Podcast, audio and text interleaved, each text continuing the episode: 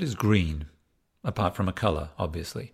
It's the most important word in the world because it's at the heart of the battle to finance climate action. We need to understand what's really good for the environment and what's really going to slow climate change so that we can find the money to pay for it. If it's truly green, then it's going to help save humanity. And you'll find out what it is here with our Dictionary of Green Finance. I'm Matt, and this is Climate Solutions from the European Investment Bank. The Secret Economic Life of Bees, a story about the economic value of pollination. Glossary Biodiversity, Ecosystem Services. Nature is an adaptable system. It has evolved and changed, modified by human intervention and natural disasters. But we mustn't take that adaptability for granted. What we consume and burn feeds a blanket around the planet. It seeps into the oceans and pervades our own bodies and every other living thing. We've severed many of nature's living connections and cycles.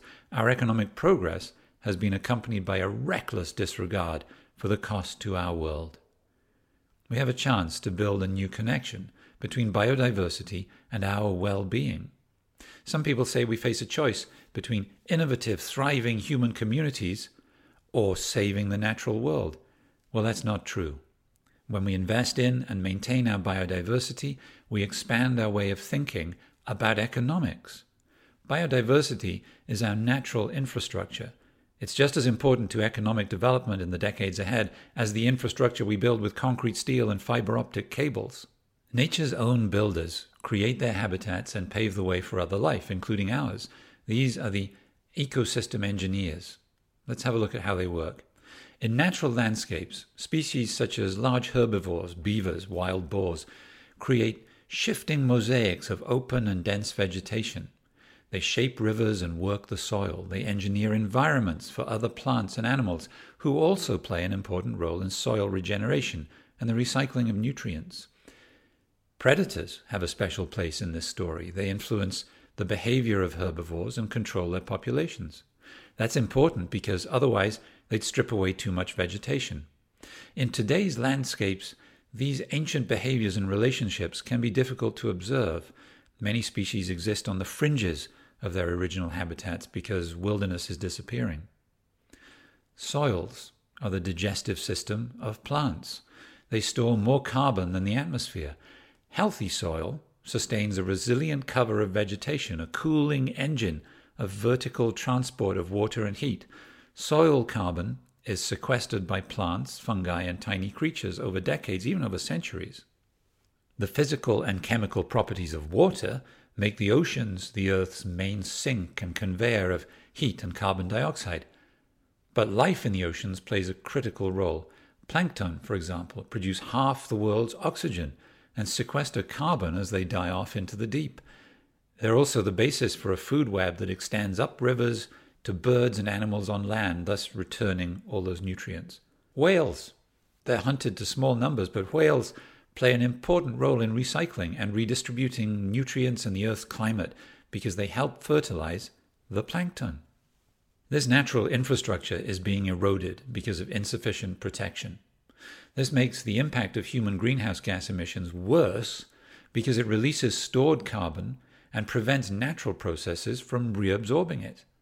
Once these natural connections are broken, it might not be possible to replace them. Think about what we stand to lose in the near future if we don't act now. A good example is the pollination of crops that's essential to the fruits and vegetables grown across the world. We need healthy, stable populations of pollinator species to ensure food supply and adequate nutrition for a growing population, or else we face the costs of disrupting the food system. Globally, crop pollination contributes the equivalent of 150 billion euros every year. That's a real tangible value created by native biodiversity with very low costs. So, next time somebody says, Why should we protect nature? It's more important to support jobs and growth in our economy.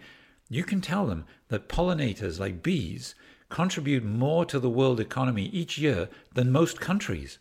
There are only 50 countries in the world with a GDP bigger than those tiny little crop pollinators. But alarmingly, pollinator populations are in severe decline.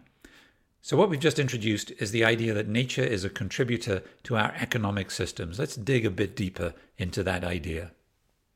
We can attempt to capture the combined value the world's ecosystems provide to the economy, something called ecosystem services.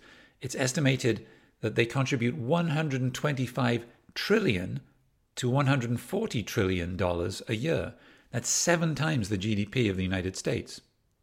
But the complexity of ecosystems means that we don't always understand which threads in nature's tapestry are the most important for the whole picture, and we don't understand the full consequences of losing them. In its landmark 2019 report, the International Science Policy Platform on Biodiversity and Ecosystems said that 1 million species are in imminent danger of being lost. The consequences for mankind of such a disruption of nature will be severe, Loss of diversity is already occurring within species through decreasing genetic variation, including in staple foods for humans, making food systems less naturally resilient to disease and climate change. The greatest pressure on nature and its biodiversity today are land use change, a growing population, and inefficient resource use and distribution.